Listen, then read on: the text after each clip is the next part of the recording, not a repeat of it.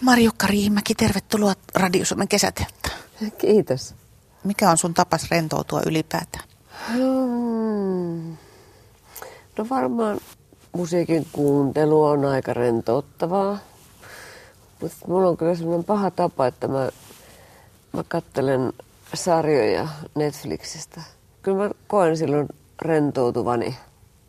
Silloin myöskin, jos, jos tota, en enää niin useasti, mutta aikoinaan tosi paljonkin niin kuin leivoin, niin se on musta kanssa aika rentouttavaa.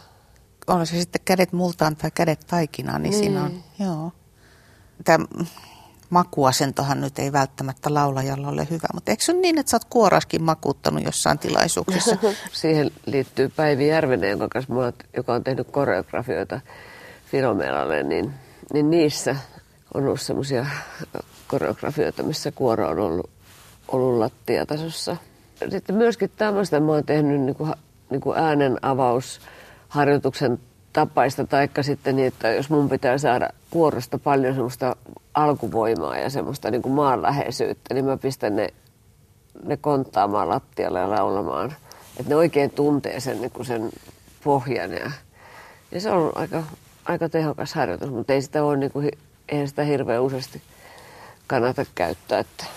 Mä mietin tuosta rentouttamisesta vielä sitä, että kun ei, ei ole mitään tieteellistä näyttöä mulla nyt esittää sanojeni tai väitteeni tueksi, mutta kun mulla on vain sellainen vahva musta tuntuu olo, että me suomalaiset emme osaa enää oikein edes hengittää kunnolla.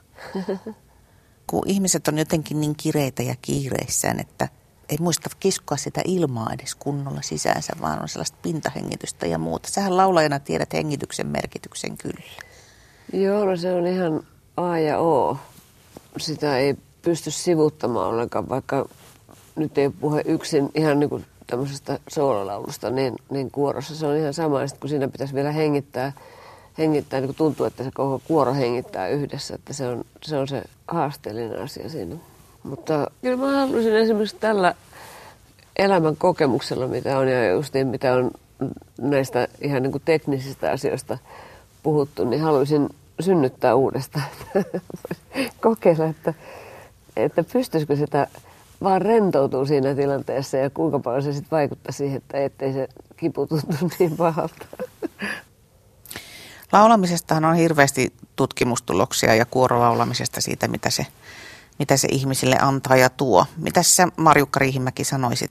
Kolme pointtia, mitkä, on, mitkä olisi tota kuorolaulun best of sun mielestä?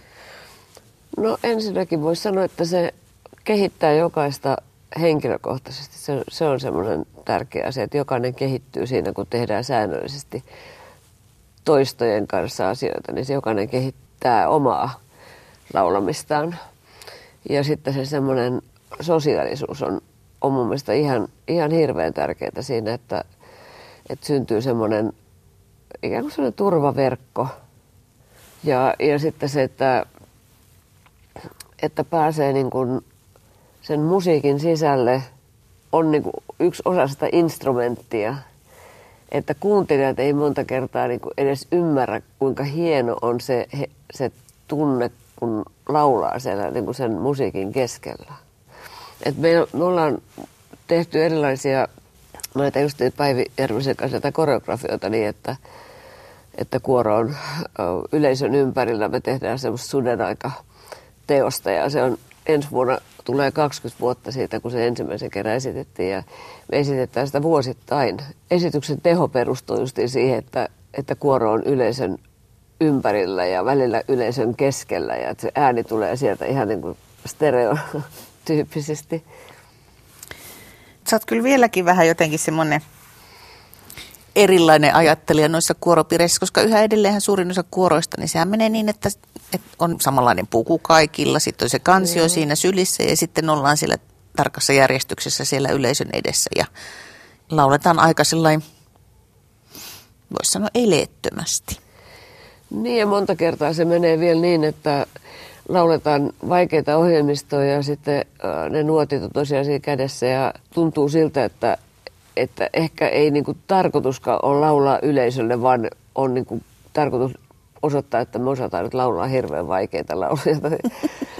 Mutta mä, mä jotenkin niin kuin, mä en tiedä millä, millä avulla mä sen teen, mutta jotenkin mä oon saanut myöskin aivopestua omat kuoroni siihen, että, että he haluavat laulaa ilman nuotteja, koska silloin, silloin ne pystyy paljon ennen, paremmin tulkitsemaan sitä musiikkia.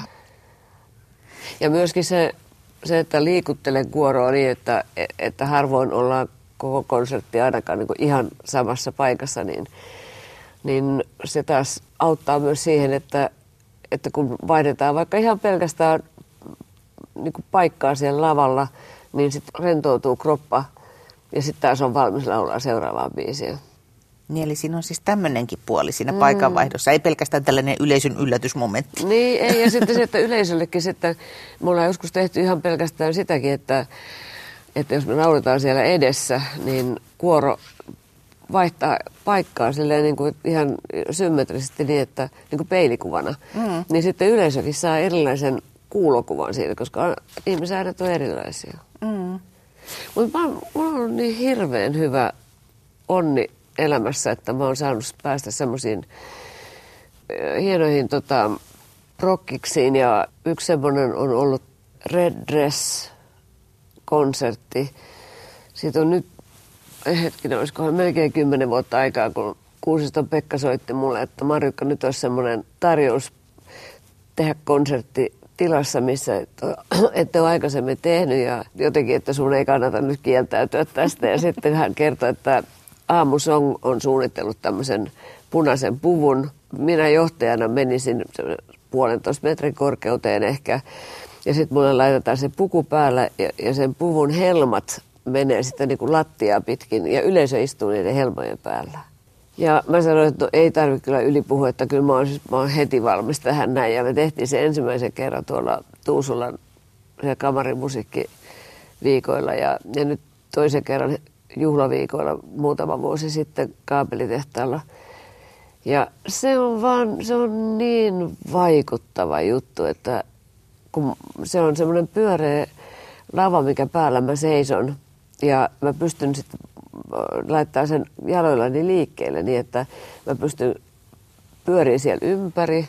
Mä pystyin ö, kumartumaan niin, että yleisöstä tuntuu niin kuin mä kaatuisin heidän päälle. Ja kuorolaiset on sitten niin kuin ripoteltuina siellä niiden helmojen päällä ihmisten välissä. Voi että mä toivoisin niin vielä pääsevani tekemään sen saman. Mä oon aina ajatellut, että sä olet kuoron johtaja, mutta onko sulla itselläsi kokemusta kuorolaisena? On toki. Mä, olin, mä opiskelin 60, voi kauhean, nyt tuntuu hirveältä sanoa näitä vuosilukuja, mutta, mutta 65 vuonna mä menin Sibelius Akatemiaan opiskelemaan musiikinopettajaksi. Ja siellä laulettiin kuoro, siellä oli, äh, siellä oli niin tämmöinen äh, niin sanottu suuri kuoro ja sitten siellä oli, oli kamarikuoro Kantteemus ja mä lauloin niissä molemmissa. Ja äh, Kantteemuksen kanssa tehtiin myöskin matkoja, että se oli tämmöistä, tämä sosiaalisuus siinäkin mielessä. Ja sitten Levettimuston kamarikuorossa on laulanut ja Etelä-Suomalaisen osakunnan laulajissa. Että on mulla itselläni kuorokokemusta paljonkin, että musta se oli, ja Radion sinfoniakuorossa, kyllä niitä on ollut. Okei. Okay.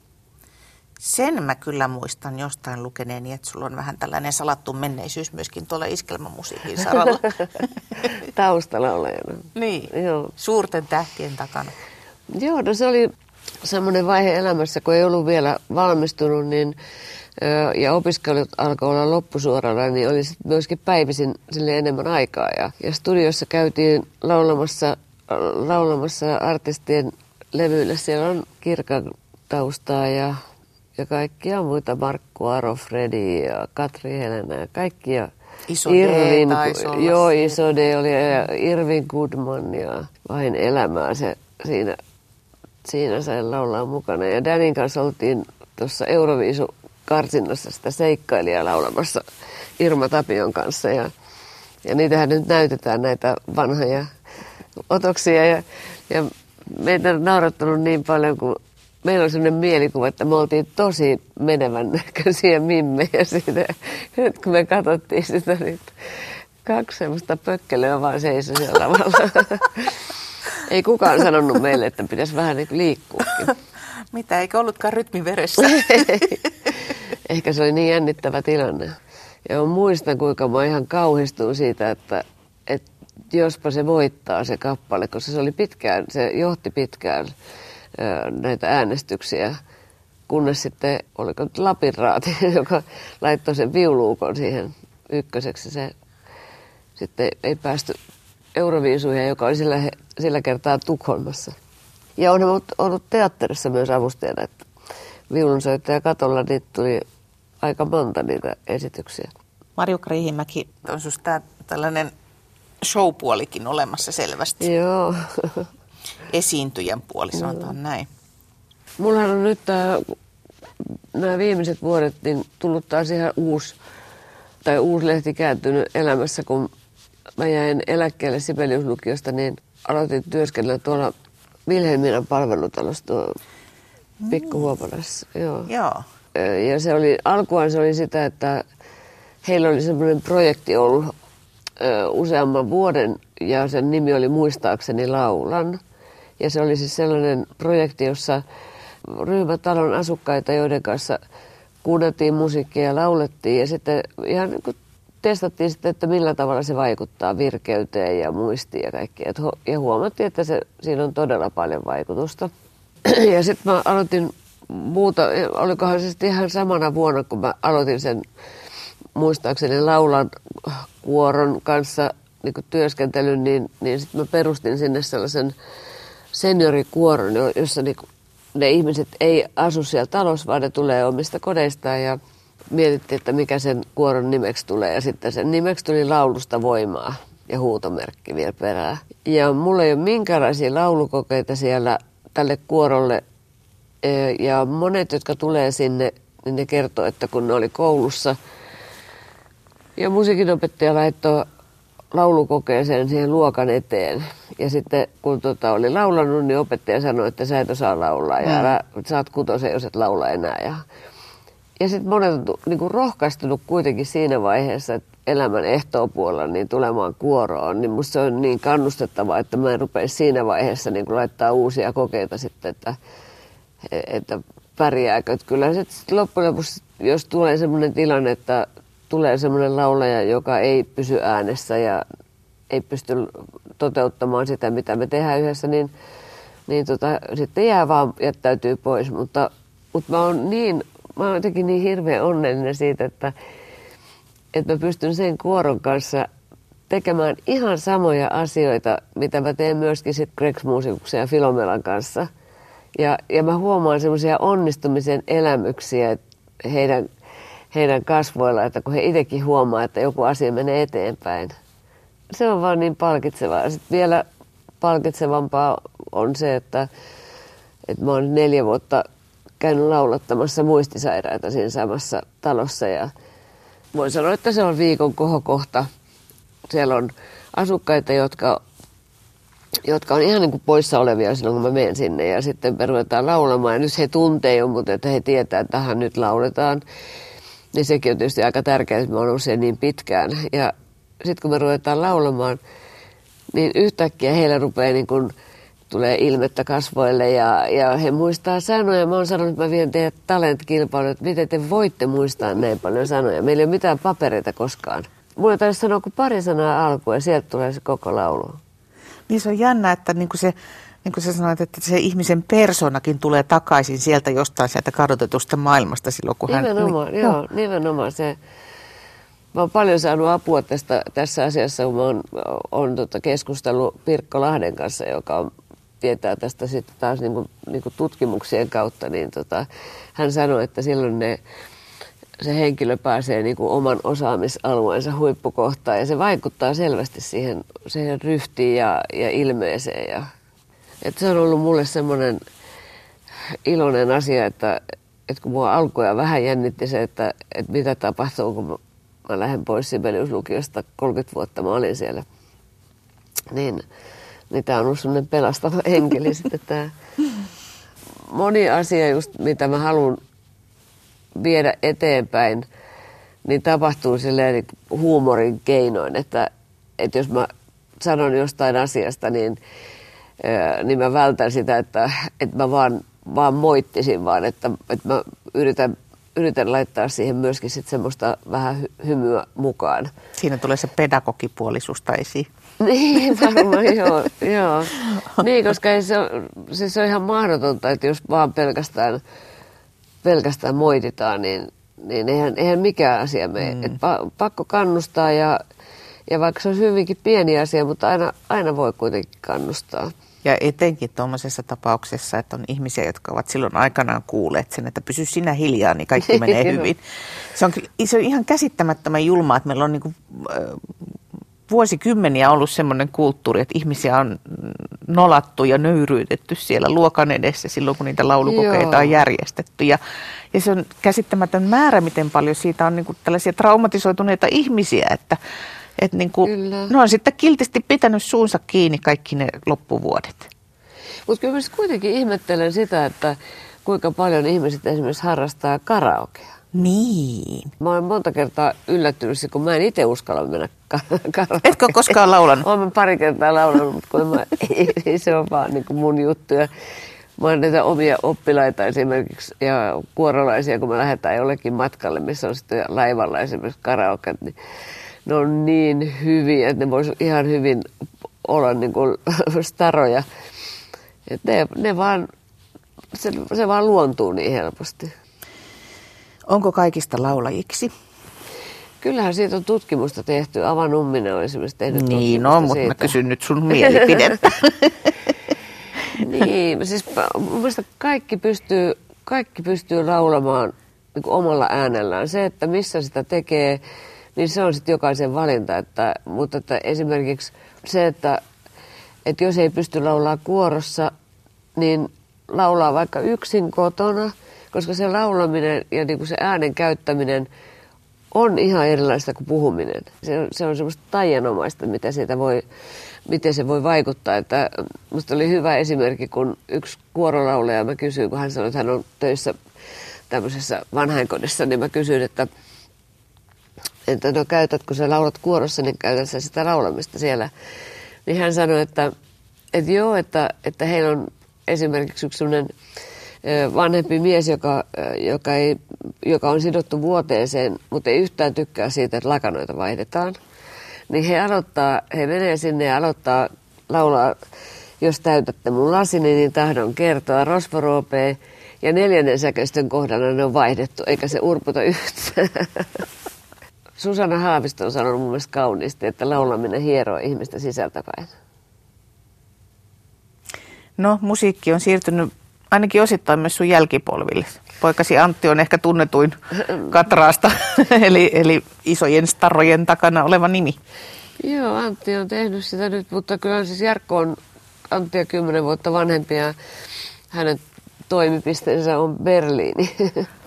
että hän on siellä freelance-muusikkona ja kiertää erilaisissa festivaaleilla, erilaisilla festivaaleilla ja säveltää ja sovittaa ja mä annoin Jarkolle pianotunteja silloin, kun Jarkko oli pieni.